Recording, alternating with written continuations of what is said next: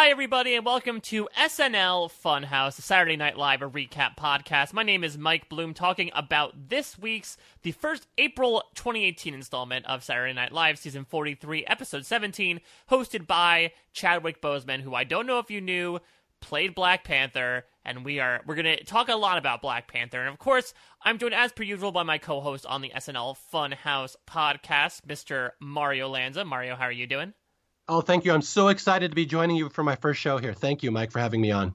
Of course, you know, I- am glad that we brought on your voice double to cover the previous four or so episodes, but now we can finally get to the heart of the matter. The true Mario Lanza is finally here. Uh, but yeah, Mario, this is a new month, new batch of SNL. We're going to get one this week, one next week. I'm assuming then three in May to sort of finish things out. But overall, as a way to uh, welcome back the month in SNL, what did you think about this installment overall?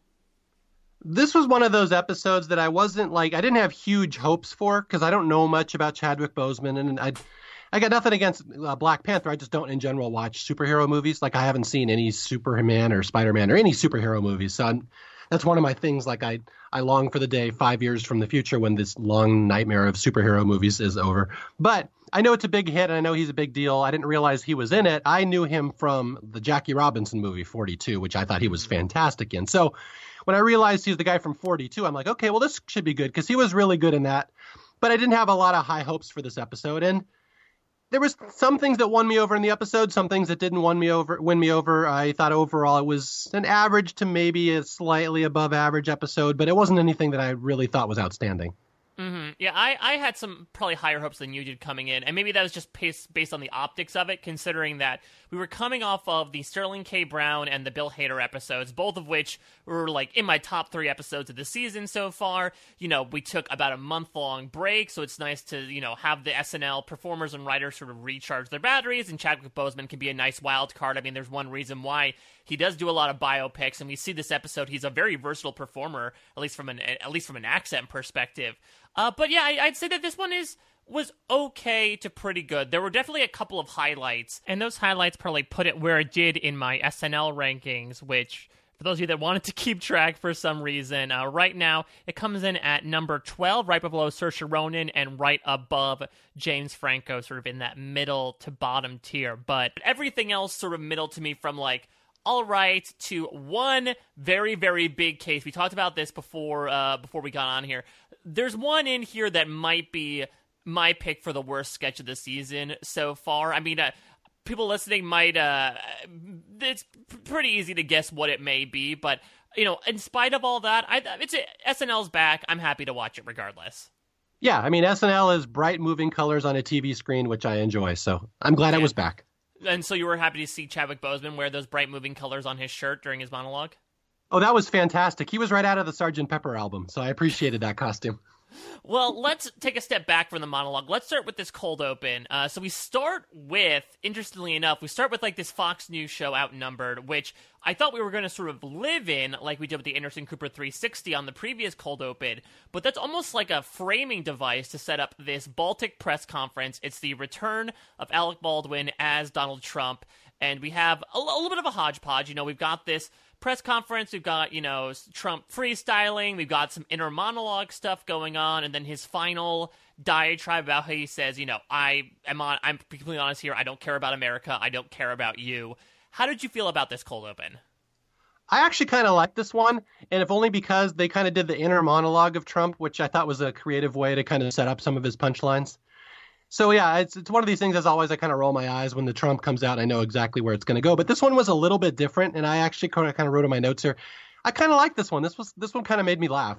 Yeah, I wanted that inner monologue thing to be the entire sketch. You know that that's mm-hmm. one of the thing, things, uh, sort of the Achilles heel of these cold opens. Because I do agree that this actually might be one of my favorite Trump cold opens in a little bit. Uh, but I, I, like you said, I like when they go unconventional. I just I feel like in some of these cold opens they like to sort of jam a bunch of stuff all together, especially after a month happens to sort of like catch us up. And so you know, if they had just had an entire sketch where it's just Trump's inner monologue the entire time, you know, they did this uh, in the John Cena episode, I think, back mm-hmm. last season with like the inside Donald's head or something where they took it through a day in his eyes. I I would have really liked that because, like you said, that's a new way of doing it. So I, I, was a little sad when we sort of pulled our foot out of the water. What did you think about, uh, as I mentioned before, Trump's final statement about how, you know, I don't care about America? Because I think one of the criticisms that some people have leveraged toward SNL this season is that they felt that they've sort of gone quote unquote toothless with the way they're mm-hmm. portraying Trump in general. I would say that maybe this is a point that doesn't necessarily lie in their favor there. That seems like a very, you know, biting statement. Yeah, and I, I never thought this season was toothless against Trump. I thought they were just trying to make him as ridiculous as possible. And this, I mean, people who don't like Trump obviously would agree with that statement that they don't think he actually cares about America. He only cares about himself. So obviously that was a big, you know, you're going to get the applause break from the crowd on stuff like that. I, I don't agree that the criticism of him has been toothless. I think it has been exceptionally toothful. Is that the the opposite? Very toothy, yeah. It's a very. It's been like Vanessa Bayer. Yes, just a big old a wide smile showing off all those pearly whites. But this sketch did not go without, you know, Baldwin's typical Trump isms. Uh, I liked a few of these, talking about how, you know, I've expelled the infamous Chinese billionaire P.F. Chang. uh, all, all the random things he was throwing out to the three people from the Baltic states, including saying that they were all from Hufflepuff.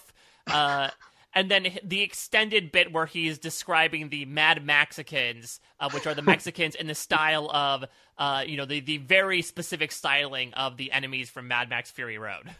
Yeah, and the three things that I learned from this are that we now have a tariff on Chinese finger traps, which is good because those things are horrid. And we learned that Roseanne is a good Rosie O'Donnell, which is my personal favorite line from the sketch. I know there was a third thing, but I don't remember what it is now. So there were two things we learned, I meant well, maybe the Easter Bunny scared it out of you because I did like that they sort of made an, a, a nudge to that, which took the internet by storm last week by showing the very frightening specter of that Easter Bunny with glasses standing behind him. It even references it to being like a Donnie Darko like situation. Yeah, I agree with that. But again, this is kind of the, the I we talk about this on the show all the time. These topical jokes that no one's going to get in ten years when these, and that's the one thing that I always talk about on SNL when I'm referring to the sketches. How is this going to be remembered ten years from now? Because I've been watching the show so long, I just think about reruns and history and stuff, and like no one's going to get that bunny joke in 10 years. So I appreciate it's there now, but like that's not going to work in a rerun in 10 years. Well, maybe it'll disappear in 10 years, like the bunny in Donnie Darko. Uh, let, us go to the monologue here because I will say throughout this entire episode, Chadwick Boseman oozed like charisma and stage presence and confidence, which is why they put him in so many different roles. I would say here it looks like he was his least confident doing this monologue. Like he seemed a little serious, maybe a little nervous, understandably so. Being on SNL is a big deal, even if you're a big, fantastic movie star. Uh, but essentially, the monologue boils down to him basically talking about how, you know, all the bad Black Panther sketches are left now. talking about like, I'm so glad they had me on two months after my movie came out. Sterling K. Brown came on before me, and he's only in the first scene of the movie. And then it ends up bringing out a cameo in Kenan playing Panthro, but also making a reference to himself, which was, I mean, Mario, you're a big nostalgia guy, especially from the 80s and 90s, so you must have loved a good Panthro reference. Well, yeah, Thundercats is even kind of obscure by my standards. I never really was that big into Thundercats, but I appreciated seeing a a shout out to it here. And and yeah, you mentioned that uh, he he seemed kind of nervous in this monologue, but it, it's it's the same thing kind of with Bill Hader that these guys are character actors. They're not really used to going out there and playing themselves and talking about stuff. So I can understand he was a little nervous in this one. And again, maybe his Sergeant Pepper clothes kind of threw him off a little bit. Uh, mm-hmm. But uh, yeah, it, it, he did a decent monologue. My only criticism with this monologue is it seemed kind of long. Yeah. It really kind of dragged for a monologue where there wasn't much content. And it was like time they could have spent in the episode later. Although once we saw some of the sketches in the second half, maybe that wouldn't have been the best thing. Maybe the monologue was time better spent. But yeah, it just seemed a rather long. He seemed kind of nervous, and he did fine. But it's funny what I when I see these hosts for the first time, I watch them in the monologue, and I kind of uh, write a little notes how I predict the show's going to go. And I even wrote right here yeah, he's an okay host, but not funny really. I think this will be kind of a meh to average show, and it turned out to be right. But yeah, that's you can usually judge a lot kind of from the monologue. Yeah, though maybe they should, to your point, have vamped a little bit more with the James Brown dancing. That was an interesting capper because obviously he played James Brown in Get On Up. He's gonna sing later on. I thought he was gonna sing. We got you know Lenny Pickett yelling like, "Yeah, let's do this," and then he does what like four bars of dancing, and then that was it. I wanted more. Yeah. Give me more of that. Yeah, cut down his monologue and do more of the dancing. That's what the people would have been there for. But again, the Kenan part was okay, just because Kenan will always kind of steal a scene when he pops up. And he did have the line in here that made me laugh. What do you say? Uh, There's not a lot of work out there for a brother on a cat planet with spiky suspenders. Yeah, Which, that's a good line. That's a good line. Uh, yeah, I love that at this point it, they pretty much are referencing the fact that like Kenan's been on for 15 years. He can do basically whatever he wants at this point, including donning full Panthro regalia to go out and talk with Chadwick Boseman for a 30 second gag. That's what I love about SNL. Yeah, it's every young comic's dream to one day play Panthro. It's like the Hamlet of comedy roles. Oh yes, to meow or not to meow. All right, let's let's move on to our first pre-tape here. Uh, we get a nice build up to a Nike commercial uh, about these athletic leggings that are now built to do essentially what leggings are meant to do, what you actually do with them. And I thought this was, as per usual with the pre-tapes, extremely well done. With you know, you have Heidi and Melissa like showing off they're a fighter and a runner, and then Aidy, who's really going to be like one of the stars of this episode, uh, Mhm. showing off what the leggings are really used for most of the time, which is just sitting on the couch. There were just so many specific details that I uh, that made me really, really enjoy this. What did you think about it? Yeah, Aidy had her hands all over this episode, especially this little pre-taped bit. And this was one of my two favorite things about this episode. I think this was really funny. And I just have a little note here. This is uh, it's kind of mean, but it could not be more apropos that Heidi and Melissa are doing all this hard work and Aidy and Kate are just kind of coasting by and resting on their laurels and, and just I thought that was rather fitting of this sketch right here. But I just thought this was really funny. I, I love the sentiment behind it. I love the way Aidy played it. And I, again, she had her hands all over the writing of this one. I know she was behind it. And this was absolutely one of the uh, the star pieces of the show. Especially was it was Kate when she says, "My Fitbit says I'm dead." yeah. I also liked uh, the couch panini, which is leggings, blanket, and laptop. It's again it's these little specific things, and you know, also like coming from a world where you know sometimes I wear sweatpants to quote unquote work when you know that like there's a specific purpose for these, and I am not utilizing them whatsoever. I'm using them more so for comfort. And I think Kate says early on in the commercial that like leggings are for like workouts, recreation, and a napkin. It, there's just so many funny lines in this one, and especially again the production value behind it too, making all this couch potato stuff in the intensity of the sports stuff was something that I really enjoyed.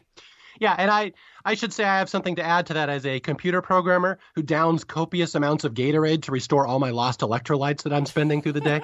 that I understand this feeling very well. oh yeah, you must be sweating so much all over your computer. Well, that's the thing. I'm burning fuel. I got to get it back in me. It's like the athletes down in Florida knew when they developed Gatorade. You must replenish the fluids. Let's move on to probably the biggest sketch of this episode, and definitely the one that's even gone the most viral, only about 12 hours or so after it aired. Let's talk about Black Jeopardy. I believe this is the first time Black Jeopardy has returned since Tom Hanks, which was my favorite episode of last season and might be my favorite edition of Black Jeopardy ever, though.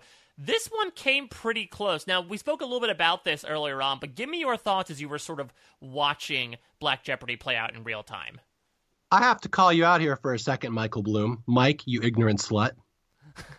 I have heard you say that the Dave Chappelle episode was your favorite from last season and Tom Hanks was number two, and I vehemently argued saying Hanks was better. You reversed that, and now you've reversed it on me? What's going on? Yeah, I'm just reversing all reverse reverse all the time, so I just get you confused. No, I, I think when I talked about it on my on the wrap up show I did with Rich, I said that pre- preliminarily I had had uh, Chappelle first and Hank second, and then going into our final show when I re-looked over my rankings, I said Chappelle had some good stuff, but there was a lot of stuff to your point about like might not play as well looking back, whereas Hanks has a lot of stuff that even in a time capsule you could look back on and absolutely love. So that's when I made the swap, though. From a visual perspective, I did not go back and update my list.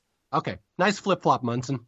Yes, absolutely. So Okay, yeah, I'll, I'll flip flop yeah. the question back to you and say, what did you think about this edition from Black of Je- Black Jeopardy? Okay, this is my favorite sketch of the night and one I wanted to talk about because as it started, you know, like you said, it hadn't been out since the Tom Hanks episode, and that was such an iconic version of it. I really loved it. I'm like, oh no, how are you going to follow up the Tom Hanks one? And that I really was not won over on this sketch, the first part of it. I'm like, okay, he's kind of naive. He doesn't get the ways of humans. He's going to be out of touch. So I get the joke, and it didn't really go anywhere, I thought. And then we got to the potato salad joke. And right before that, we got to two instances of Kenan reacting to stuff, which is the Kenan's bread and butter, where where Chadwick would say something and Kenan would just have this really over the top reaction to it. And man, Kenan was making me laugh on those two reactions. Mm-hmm. And then we get to the potato salad joke, which is just a big, long, extended, drawn out joke of Kenan reacting to everything Chadwick's saying, which was so fantastic and such a great use of both of their talents in one little moment that it really won me over that I had to rewind it and watch it again. And that's the one thing I would say. If there's one thing for this episode that I think will stand out over the years, it will be this little back and forth interplay between Chadwick Boseman and Kenan over potato salad, which was fantastic and eventually won me over and made me love the sketch. Yeah, I think to your point about that, I think the good thing about this is that it built which not sometimes some of these SNL sketches don't necessarily do. Like there was an actual through line throughout of here's Chadwick Boseman playing T'Challa. You know that's uh, he talked about in the monologue. Of course, the first sketch that comes up is a Black Panther like sketch, and like you said, the game is basically that T'Challa is you know naive or I wouldn't say naive, but he just doesn't realize like the ways of the world, especially America. You know, there's a really nice biting moment in there where he talks about how like, oh, law enforcement knows best, they're there to trust us, and the face that kenan makes is just fantastic as you mentioned. But then it leads to this interesting bit at the end where he's like okay i think i'm getting this. You know even though i've not had potato salad i have a sense this white woman does not season her food. And he just sort of built into this answer of oh hell no karen you know uh, don't bring your you know, get the get the raisins out of the potato salad. I thought that final build was so great. And like you said i think it definitely informed everything that happened before it ironically enough you know mm-hmm. I, and i i think the plotting was interesting where you know, what Black Jeopardy does a good job of is usually you would think that, okay, that third seat is usually the butt of the joke. Let's keep going back to them. But they always do a good job of sort of portioning things out between the other two con- sort of straight man contestants as well. And there's a lot of humor in the questions themselves that at least keeps things entertaining until, you know, the big jokes start coming in. Yeah, and I will say on as a supporting role, Leslie was good in this, and I I have to give a shout out to Leslie. She was in the opening bit with uh, Fox News, and she did not break or blow a line. And then in this one, she did not break or blow a line either, so she did very well, which is good for Leslie. And but she and Chris Redd were very good in this sketch as a supporting role. I really liked what Chris did in this one. But yeah, just this whole sketch was Kenan reacting to stuff, and that's the thing I just thing I just want to beat people with over the head over and over again. That rewatch this potato salad sketch and watch how Kenan the reaction is not only so good to all of Chadwick's lines, but the timing is perfect, absolutely perfect, where he doesn't step on Chadwick's line. It's like a little dance, and it was just so great. And I just I I might like might like this one as much as the Hanks one overall. I think they were they were equals. Is that because you uh, you only used to hold margarine, like one of the sponsors of the Black Jeopardy? No, but I do drink Sprite, which apparently is the black soda, which I wasn't aware of. Get yourself a well done steak to go with that. It's a perfect combination.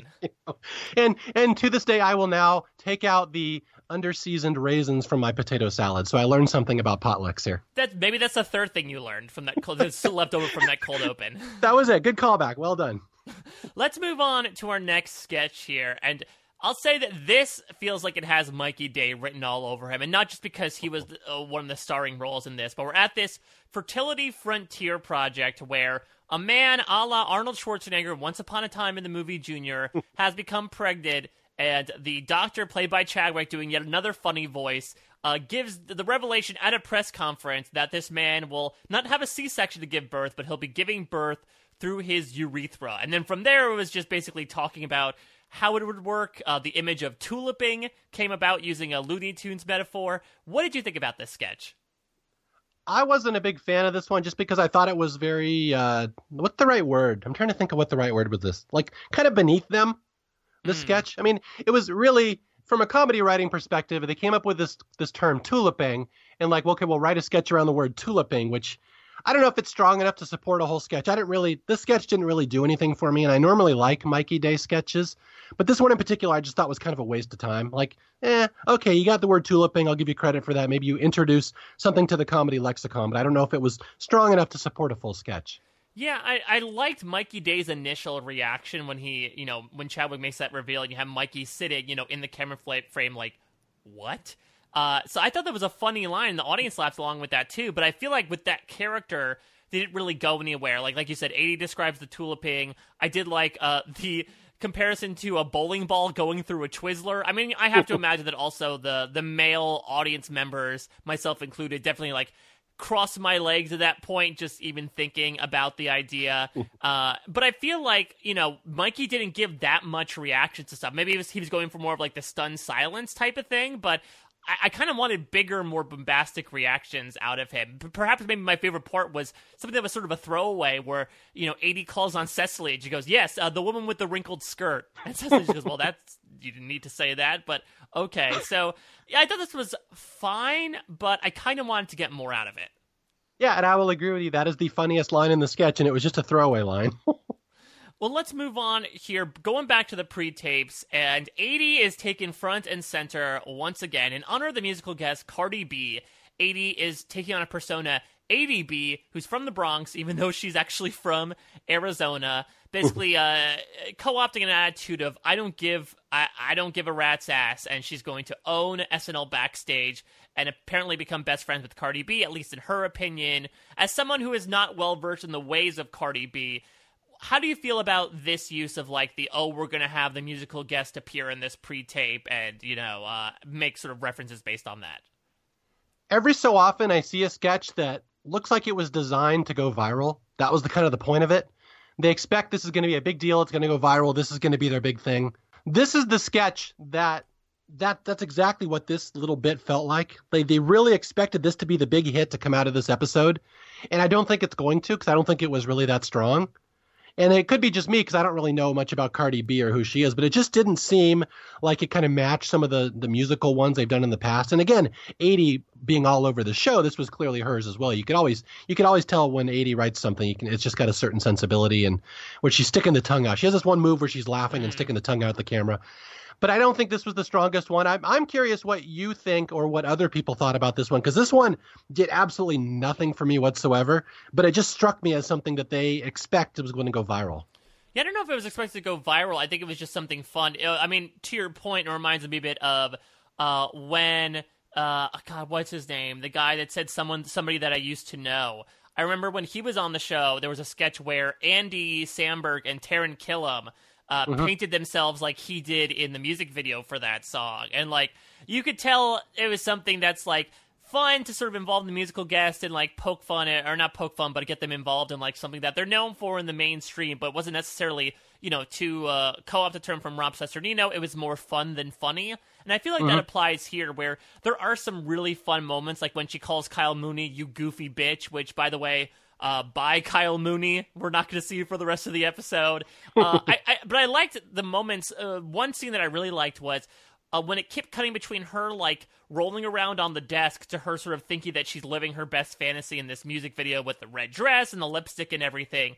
And I kind of wanted to see more of that. You know, I would love to see like her doing these things that look mundane or ridiculous in the real world, but then they translate to like something that she thinks is absolutely classy in the Cardi B like universe. I thought it had a good energy to it. The SNL nerd in me loved that uh, we got an appearance from a writer. In this case, Sudi Green was the one who uh, got Aidy to, to uh, snap that story for the SNL Instagram page where she basically insults everything. I thought the Cardi B at the end, it was necessary, but I thought it was okay. Maybe my favorite part was Aidy's song about how subs are good, but I prefer Pizza Honey. Uh, but overall, I thought this had a good energy to it and actually brought us really nicely into the musical guest, but it wasn't necessarily the most laugh out loud part of the evening. Yeah, and I'll I'll be fair here and say I really like the past efforts of Aidy with these songs. I like uh, First Got Horny to You and I'll obviously mm-hmm. do it on my twin bed. So I missed those on the show. Those were some of my favorite things that came out of SNL during that era.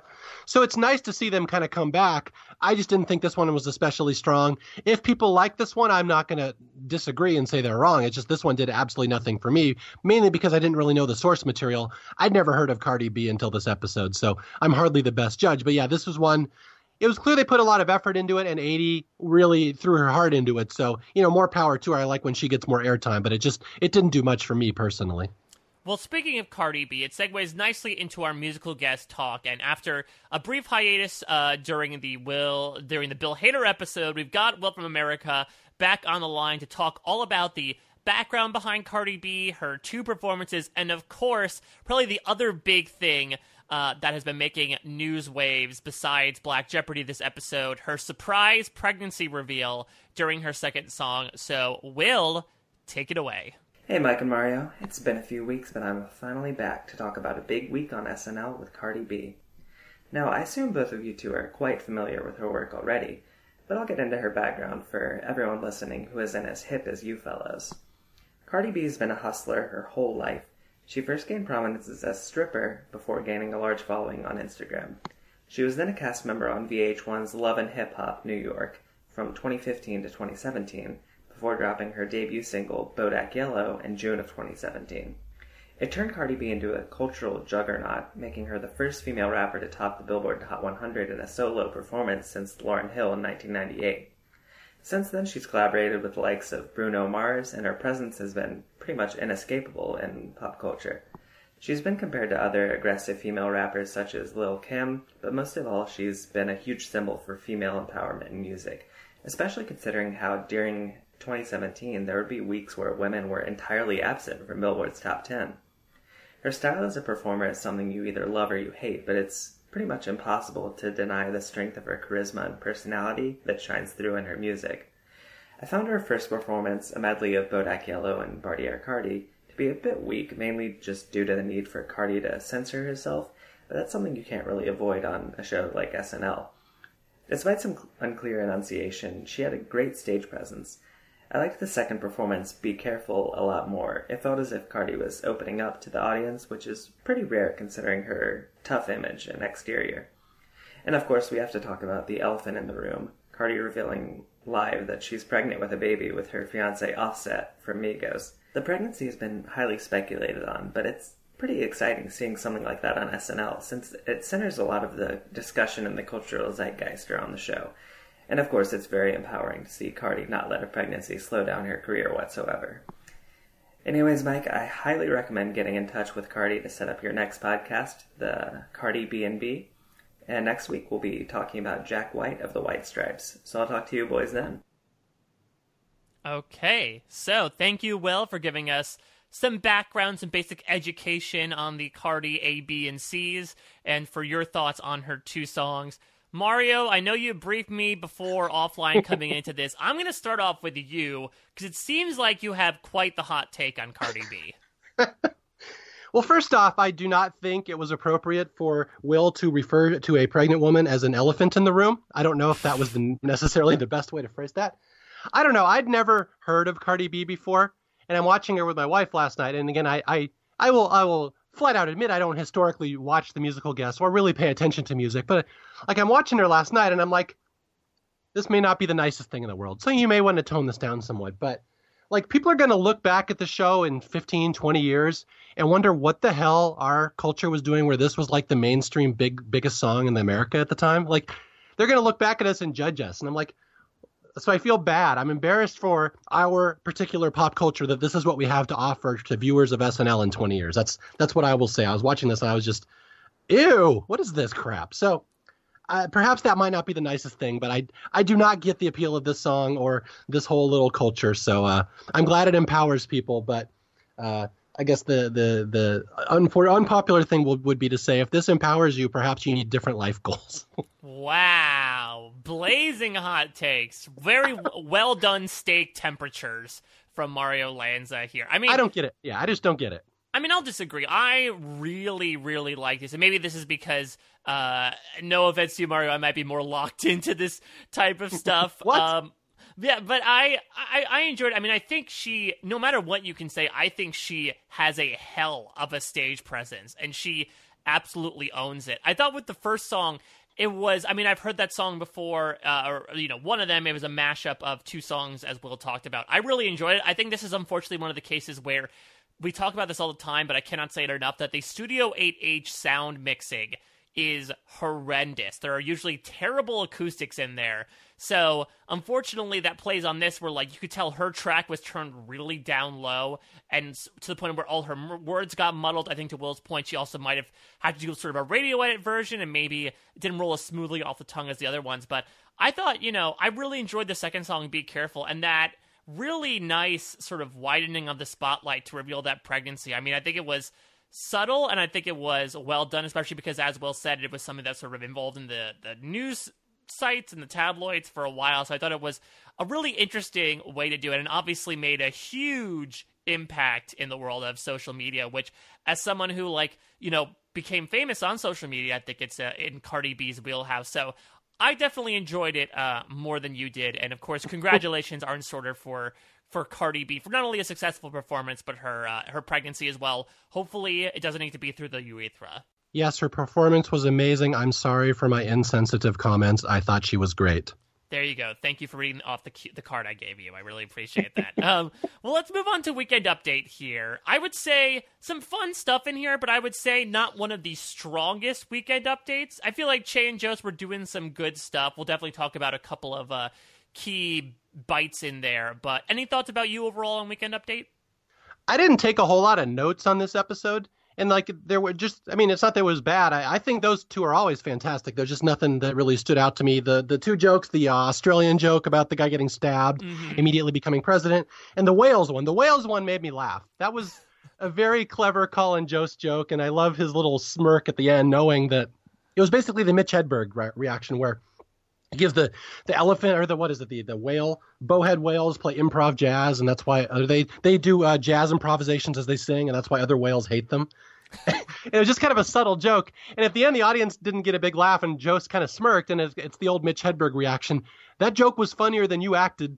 And it's just so i just love that little reaction. But yeah otherwise for me the big uh, highlight of this one zuckerberg was good. But obviously for me as a big heidi gardner fan the big highlight was angel coming back yeah, so before we get to that, I'll point out a couple of other things as well. Uh, I did want to point out that Colin Jost called Trump a, a shade queen, which I thought was so odd, but I absolutely loved it. Uh, between that and like the uh, Laganja Estranja esque lip trill that Aidy did in her Aidy B sketch, like the drag race fan of me was living for it. Uh, but I, I liked Michael Che's sort of going on his tangent about how Stormy Daniels, you know, threatens to reveal, you know, her encounter with Trump's genitals, and he compared it to that friend who's like, "Oh, this is so gross. You should try it." Just no, we don't want to do that. Don't offer that to us. But let's let's get into these two correspondents here. Let's start with Mark Zuckerberg because this is another one where, you know, I think we've talked a bunch on the podcast at least recently about how we feel like uh, Alex Moffat might be pretty underrated among this cast of SNL, and I think this is another indication of that. I thought this was a weird needle to thread uh, just because amidst you know the stuff that he's affiliated with and the fact that like you know Zuckerberg is not necessarily I don't know behaviorally right sometimes. Uh, it might be tough to do, but I thought that he put out a really unique, interesting, and overall funny take on Mark Zuckerberg here. Yeah, and it's someone that I mean I don't think most people know the mannerisms of Mark Zuckerberg. I'm not sure how familiar he is as like a big standout character like what his little quirks were. So this was an instance of uh, basically Alex kind of inventing his own character, which I, I respect. I appreciated that. And again, I, I thought this was really funny. He had a lot of energy in there, a lot of good uh, quotes and catchphrases, and I like the poke, poke, poke. Oh, that's that's flirting for cowards, which I, I always appreciated that line. But yeah, it was this was a very nice effort, and I thought the audience liked it. And I've seen other reviews of this episode saying that this was actually the standout of Update Not Angel. So yeah, he obviously did something right, and I agree with you that Alex is quickly becoming one of my sneaky favorite cast members. Uh, his his laughing, I'll put laughing in quotations, was so funny. His just like gasp screamings, and then Colin saying, "Are you laughing or screaming?" Absolutely, homie. And his his take on dabbing, which is essentially like flail his arms around. I thought there were there were so many fun things going on there, and it didn't overstay its welcome. But I also liked again the sort of bite behind it of him being like, listen, I checked the data sets and I'm not going to tell you this information and I don't care. Uh, so it's like he's still kind of an asshole, but at the same time, he doesn't know, at least this take on Zuckerberg, just doesn't know how to function properly. But let, let, let's move on. Let's drive to our sister's house with the kids. Let's talk about the return of Angel here. I believe it might be the Tiffany Haddish episode, might be the last time we've seen her. I know you're a huge Heidi Gardner fan. So comparing this to the last time we saw her. How did you feel Heidi did this time out? Well, the the thing with with uh, Angel to start off is there's only so much you can do with that character. Mean, that's why it's a weekend update character and not in a recurring sketch because it's really got the one bit. So, I mean, there's not that much they could do. They could work it into the topical news, but it's always going to follow the same template. Oh, I can't believe you brought that up. It reminds me of this, and then it goes into the story. So, like, there's only so much you can do. But I'm just so enthralled with watching Heidi as a performer that it doesn't matter to me. Mm-hmm. I think she's so good. There was there was times in this sketch where it sounded like Che and Jost were trying to make her break character, like they're giggling at certain parts, and she'll just shoot him a look in Angel in character, and she will not break. She's so tough in character, and she will not bend. And I just find her so fascinating to watch as a performer. Like I almost don't even care what words are coming out of her mouth. She's just so good at just the acting part of it. That yeah, I just I don't again I don't think this was as funny as the first one, but that's because the first one was unexpected.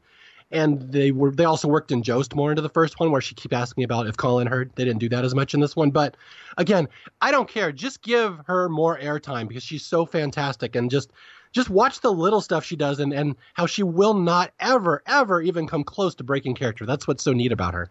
Yeah, I, I, would say that starting off, I maybe was not on as board, uh, as on board with this, just because I was like, okay, she's making this. She's even saying the same, you know, um, taking the kiss of my sister's joke, you know, to quote Witch Tackenberg, it was a little Mad Libs, but then we started to build on a little more, and I was liking it. You know, her saying that like my my prince rode in on a white stretcher, and her specifically. we finally get the kids' names. We have Mikey, Nikki, Peppers, and little little Kino, who is a girl. Um, and I liked, you know, her sister lives on five five five Whitey Bulger Way. I think my favorite part of it might have been her reaction to the Roseanne stuff. Uh, just because I think that the, one of the things that makes it a little Mad Libsy is like Michael brought her on to be like, okay, we're gonna have her react to some good news, and I feel like when he was giving her good news, she didn't really react to it. But with Roseanne, I feel like that was the most that she really turned it into something, especially her specifically referencing like you're just the same old show. Like you thought you were retired and you came back just because you think Darlene has a gay son. You think you've changed. You haven't changed.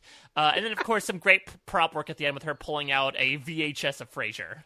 Yeah, I should point out she named her kids in the first one too, and I only oh, really? know that because I just uh, I had my in-laws over to my house for uh, spring break last week, and I just happened to show them this sketch. I'm like, watch this lady on SNL, she's so funny. So I just watched that first one like three days ago. Yeah, she names Mickey, Mike, Mikey, and Peppas in the first one too, but I think Kino was a new one, so she uh, she may have had a new child since then, daughter, not son. Yes, daughter, not son. I can't, I can't wait for Texas Hold'em next time. Yeah, I I would love if they could work Angel into other bits other than Weekend Update. I don't know if she has the potential for that. And again, as a as a performer who's clearly probably very uh, protective and loves her characters, I don't know if Heidi would want to do that. That she wouldn't want to stretch her and throw her into something that she doesn't belong in. But again, I just any any uh, any featuring of Heidi on SNL is a good use of airtime. That's how I would put it right now. Did you say stretcher? yes. Colin, did you hear that, Colin? I just want Colin to be in the loop. Just heard. He just heard. Uh, all right, let's move into this back half of the episode, which is interesting to say the least. A lot of, in true SNL fashion, a lot of weird, kooky, somewhat entertaining stuff in this back half of the episode. Let's go to Disneyland here. Let's start with this magic mirror sketch where you have these three women who almost start breaking immediately because Aidy has this really interesting delivery of a line uh, where he says like inside every Disney princess is a lady, and you could see like Cecily and Leslie start breaking a little bit, but because she the... blew it, she blew the line. Yeah, it should be backwards. Inside every lady is a princess. It was she blew the line, and that's why Cecily laughed because she messed it up. yeah, which makes sense because I had I was like, what does that mean? I don't like. Are they talking yeah. about how Disney princesses are relatable? I'm not entirely yeah. sure. My wife is the one who noticed that. She pointed it out just because Aidy back. She she uh, reversed the two line uh, comments. That makes so much more sense now. But they were able to regain from there, uh, but still veer off into a very odd path as each woman goes to the mirror and sees their inner Disney princess, except for Leslie, who sees R. Kelly, who may or may not be a character named Shy Greg from Mulan. Mario, a lot of weird, funky stuff going on in this one. What did you think about this one? I thought this one felt very thrown together between Aidy blowing the line and Cecily giggling, and Cecily never giggles, and it just the kind of the blocking was off and the timing was off. This one felt to me like a sketch that wasn't fully rehearsed, ready to going on the air. Like it was a decent idea, but I just didn't think it worked real well. It just seemed kind of sloppy, and it's again I've, I've said that about several sketches over the last couple episodes that it's weird because I'm not used to seeing so many blocking issues and continuity things like that on SNL. But I will admit this is also the first year I've ever really watched the East Coast feed. I've grown up on, in California and Seattle watching the West Coast feed, and I'm not sure if you uh, you snobby East Coasters know this, but on the West Coast we generally get the dress rehearsal version. Like if a sketch gets screwed up, they'll show us the the cleaner, polished West Coast uh, dress rehearsal version on the West. So maybe I'm just getting used to seeing the East for the first time, but this one has just felt like one that they weren't really ready to put on the air yet. Yeah, I like this sketch when it started off because it seemed so random, but I just loved Leslie's reaction, yelling like "Get out of that mirror, R. Kelly!" uh, I thought that was a really funny reaction, but sort of like again going back to this tuliping sketch, they didn't really do anything with it because then he yeah. started like stuffing popcorn in his bag, and you would think of like all the R. Kelly jokes that could be made after you know and and around the, the 12 a.m hour on snl stuffing popcorn into a bag would not be not make the top 10 on that list. And you're right there was some awkward blocking like when they brought back elsa when you knew the joke was coming that r. Kelly would come back in he it, it lingered for like a couple seconds and then it cut back to leslie while r. Kelly was talking. I'm happy that they got chadwick to um to sing because it took a long long time when we thought we were going to get it in the monologue but yeah, this, this I thought this was a good. It had legs, and then those legs kind of fell off near the end. And then of course, you know, I'm not a huge fan of when they do these sort of like ending jokes to be like, ah, don't you see? It was that thing all along. Like, it's not strange. It's actually a thing because it was like Beck comes in and says, oh, that's Shy Greg from Mulan. And it's good for a joke, but I feel like the writer in me doesn't necessarily want to be like, yeah, we're essentially saying that like this, the people were acting weird. This thing is actually normal. Yeah, well, I mean, that's one of the criticisms of SNL is that they don't write endings to sketches. So you, on the flip side, you have to at least give them credit. Well, they tried to put an ending in there. I mean, yeah. it was kind of a clumsy ending, but at least they went for it for once. That's very true. Yeah, I'd, I'd rather have that than just like someone being like, "Oh, I'm going to jump in the mirror with R. Kelly," you know, uh, yeah. just sort of like a non-ending. So, that being said, though, I would rather watch this go on for an additional two minutes than, unfortunately, what we undergo next with the warehouse fire, which in and itself was a little bit of a dumpster fire of a sketch where we have these group of firefighters. This one guy, uh, Daniels, has to insist on going home at six because he has to prep himself, and it turns out he's doing a presentation for a product where they create life size dolls of people so their dogs don't miss them when they're gone. And this is layered amongst about three minutes of them trying to put out a fire and trying to convince Daniels to stop withholding his information. Uh, I, I know I talked about this beforehand. I, I think this might be my least favorite sketch of the season so far. Mario, what did you think about this one? So basically, you, you thought this was the Cardi B of sketches. Uh, your words, not mine. okay. No, um, I actually don't mind the idea behind the sketch. It was kind of a clever idea, and it was the one thing that I wrote in my notes as I'm watching this is this this sketch might have worked with a stronger performer in Chadwick's role. Mm. And I, am trying to think of who would work, like Will Forte or something. Like you needed a really strong performer to really commit to the sketch and sell it. And Will Forte maybe have been able to do it, or Tim Robinson, or Michael Bryant, or someone that was that was really versed in these odd sketches. And it just didn't work. But I don't think the premise behind the sketch is a bad idea. I just don't think they had the right people in there. They maybe should have. It's a very ambitious. Uh, and I'm trying. It's not the right word. Ambitious might not be the right word. It's a very esoteric sketch where I'm trying to mm. think to describe the type of comedy it is where where there's something serious going on and there's a mundane com- uh, con- uh, conversation in the background about something not important where they can't figure it out but they're they're they're ignoring the important thing for this mundane thing and again I yeah. think this could have worked it just doesn't because Chadwick just didn't have the the comedic chops to pull it off but yeah, it, it, this was probably my least favorite sketch just because it didn't work. And the line about squirting, they kept coming back to squirting, which isn't a strong enough punchline for you to use like eight times in a sketch. And that the comedy writer just was bothered by that. Like you know that you know that line's not that funny, but they kept going back to it like tuliping like it was really funny. But yeah, I thought this was a it was an ambitious attempt to pull off a sketch that maybe only Will Forte could have done. How about that? Yeah, I mean, I would also say that like you could put Will Ferrell in that role yeah. too of just like someone who's like and you could see him get like increasingly angry. You could even put someone like a kevin hart in there who does a good job of like you know trying to adamantly refuse something and brings a lot of energy into it. It, it just it just didn't necessarily play. I thought the the actors including chadwick were all doing an admirable job but i feel like between the writing where like oh, we're so interesting in it. I mean, I think the funniest part of this was Beck's suggestion that since it involves dogs and dolls, his idea was that they were sex dolls with dog faces on them so that you could enjoy like the, the loving touch of a dog. Yeah, I mean this this sketch had more potential than the Disneyland one, if that's if that explains it well. That this one actually has has a more a grander idea. It was a really noble attempt to capture something that was kind of hard to do in a sketch. So I, I respect this one more than the Disneyland one because I thought the Disneyland one was kind of lazy. So yeah, this one didn't work, but I do think it was a a a, uh, a, a noble failure. It was they tried. they they admirably tried to put out the blaze that was encapsulating this sketch, but unfortunately, uh, they suffered the burn, the third degree burn, as it got encapsulated by flames. Well, let's let's move on. Let's go to this restaurant where a quartet of rather interesting looking individuals have decided to register their complaints through song. This to me, Mario, is like a very textbook 10 to 1 sketch. It was very musical, which I enjoyed, but I'd be intrigued to hear your thoughts. Yeah, I mean, this one really did nothing for me. The, my only note, I, I really have no notes for this one when I was watching it. I just wrote, well, at least they're having fun. So mm-hmm. that's my that's my thing. Like this was a performers type of sketch.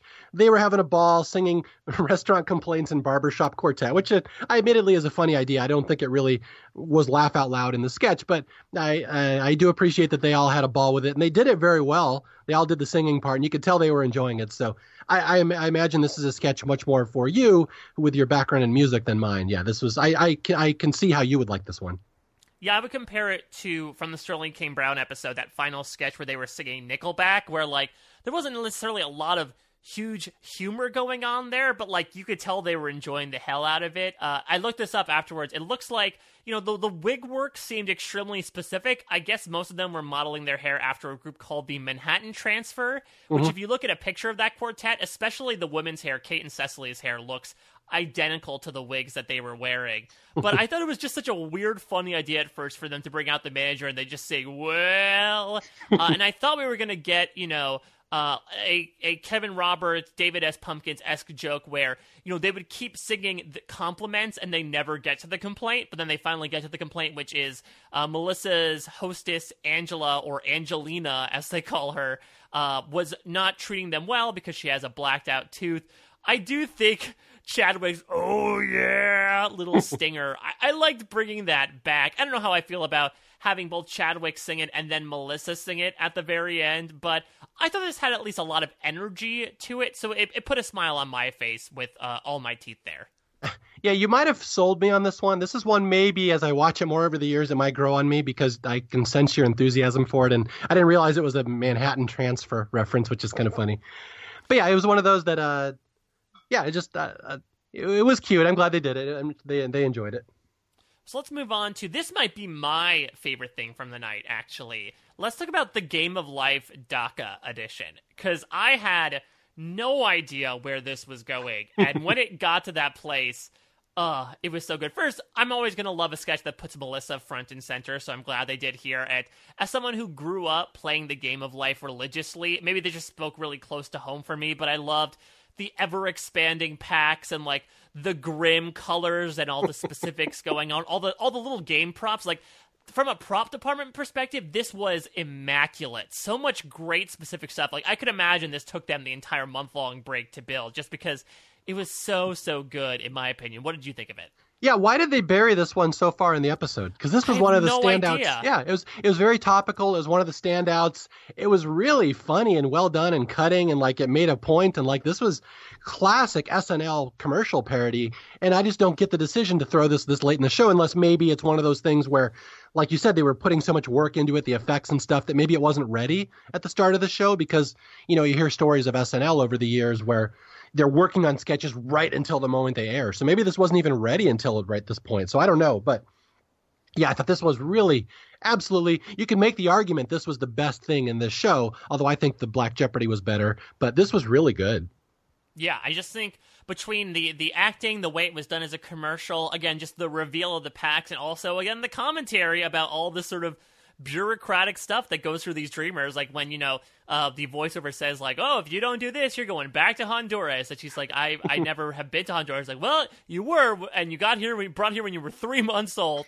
Uh, so just all the stuff between like the little prop wall that gets slid into place, the the catapult, uh, you know, her becoming slowly unraveled, having to get through uh, the immigration court system expansion pack, and of course, a lovely little lampshade moment at the end post name stinger with uh, Chris Redd saying like how to how can I get this back into the box? I thought was again as someone who grew up playing those types of board games, it, I really love this. Yeah, and I have to say, just as a comedy writing perspective, one of my favorite underused things in comedy is I love the concept of a catapult as a transportation device for someone, and they actually did it in this. That's how they deport her. They just put her in a, the little pink peg in the catapult and fling her back to Honduras or whatever. Which I love. The I'm I'm very happy to see the catapult used as a comedy device.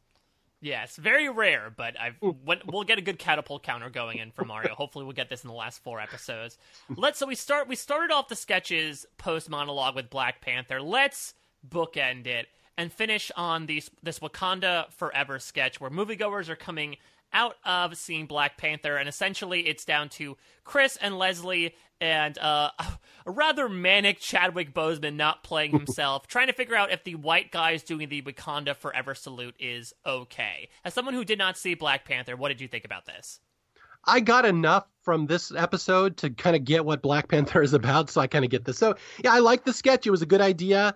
It was a. It seemed rather uh, under rehearsed. Like they, it was a little sloppy with just the timing of it all. But I like the idea behind it. I like the performances. I thought it was a good way to end the show. And uh, yeah, it was a. I don't know what. What did you think about this one? Yeah, I I wasn't sure what to think of it originally but there were some really fun lines in here, like specifically Chris and Leslie's reactions to Pete and Beck doing them. You know, Chris says it's like indigestion, but racially. That's good. Uh, I like I like the guy saying like, "Oh yeah, we we should be doing it," and Leslie makes a really fantastic remark of, "You know, we know history. You don't give things back," uh, which I thought was just a really nice nugget thrown in there, and a very small detail. But Beck insisting that it's called Wakanda, I thought was just like that's all you need to say about his characterization. I should point out that before we before we went on this podcast, I think I sim did a very similar thing where I misspelled Wakanda. So I, I totally uh, understand Beck's frustration with not getting it. And then Chadwick's character I thought was interesting because you think in another world they would say, okay, let's bring him in as Chadwick Boseman to talk about it. But it turns out he just sort of comes in and goes off on a completely different tangent about how, you know, uh, the salute is a reminder that of the Egyptian gods holding their souls in and how all white people are came to earth in sleep pods.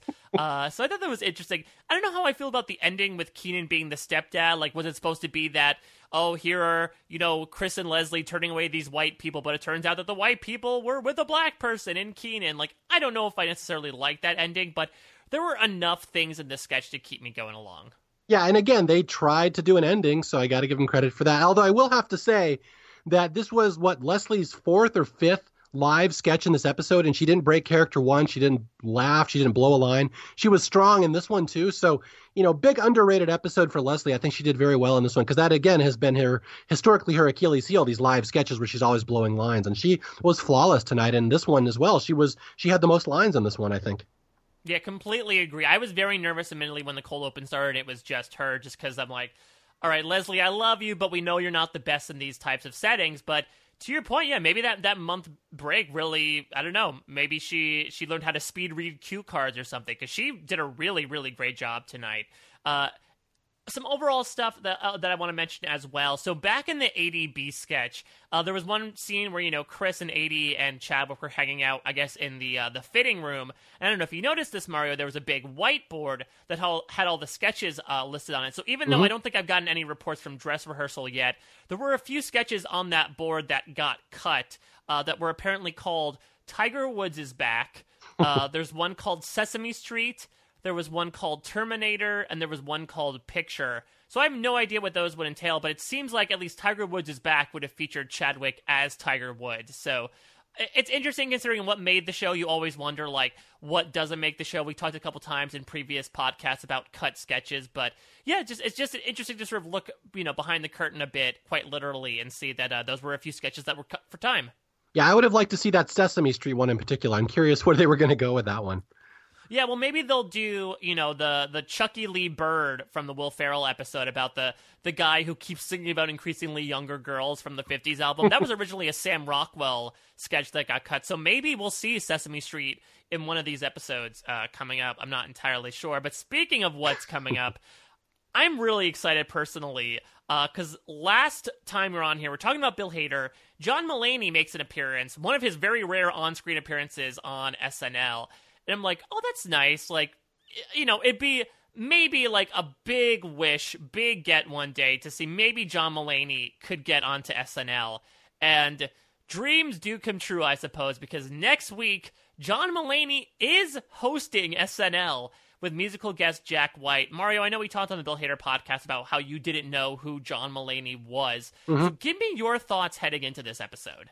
Okay, I have one question here John Mulaney, I know he's fairly well known in the writing community, the SNL community. Does he do a lot of performing? Is there other things he does outside the show that he's known for being on stage or acting or doing anything like that? So he was in a sitcom uh, called Mulaney that bombed notoriously on Fox a few years ago. He has also uh, been doing uh, a bit for a while with uh, Nick Kroll called Oh Hello, where he plays, you know, uh, it's hard to describe. They play a bunch of old fuddy duddies, but he is a stand up performer. So I would okay. encourage both you and anyone out there who doesn't really know his work in the time between this and next week, go to Netflix and check out his two stand up specials on there. I believe it's a New Kid in Town and The Comeback Kid are both on there. And I mean, he's one of my favorite stand-ups out there. I think he's absolutely dynamite. So if you want to send, if you want to sense to probably what his monologue will be, you can check that out. But yeah, that's pretty much what he's known for nowadays as a stand-up performer. Okay, with you saying that, then I'm very excited about this because I'm I'm historically fairly bad the last couple of years of keeping up with stand-ups. But yeah, if he's a well-known stand-up, then I'm looking forward to it. I've seen on other SNL message boards just people overjoyed and enraptured that John Mulaney is going to be hosting. So this is like a big bucket list item, not for you, but for apparently a lot of SNL fans. So I am very curious how this one's going to go. It's always a uh, kind of a wild card when a stand-up comedian comes in and hosts or a writer. So yeah, I'm looking forward to an episode that maybe will take some chances and do some different stuff. And those are always the most interesting episodes because he's not there to plug like a movie or anything. So uh, yeah, so I'm looking forward to it. I'm I'm I'm always excited when SNL does something different. So that's what we're hoping for next week.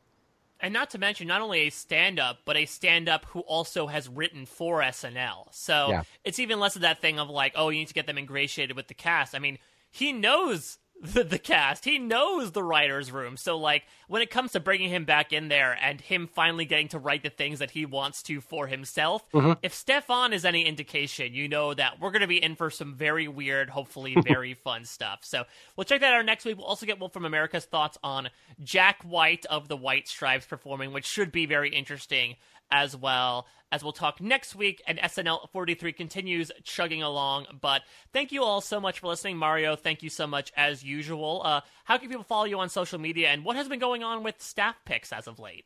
Yeah, for people who don't know, I do this uh, movie podcast, Staff Picks. You can get there at staffpicks.podbean.com, where I just bring up all these old, underrated movies, underloved movies that need a little more attention.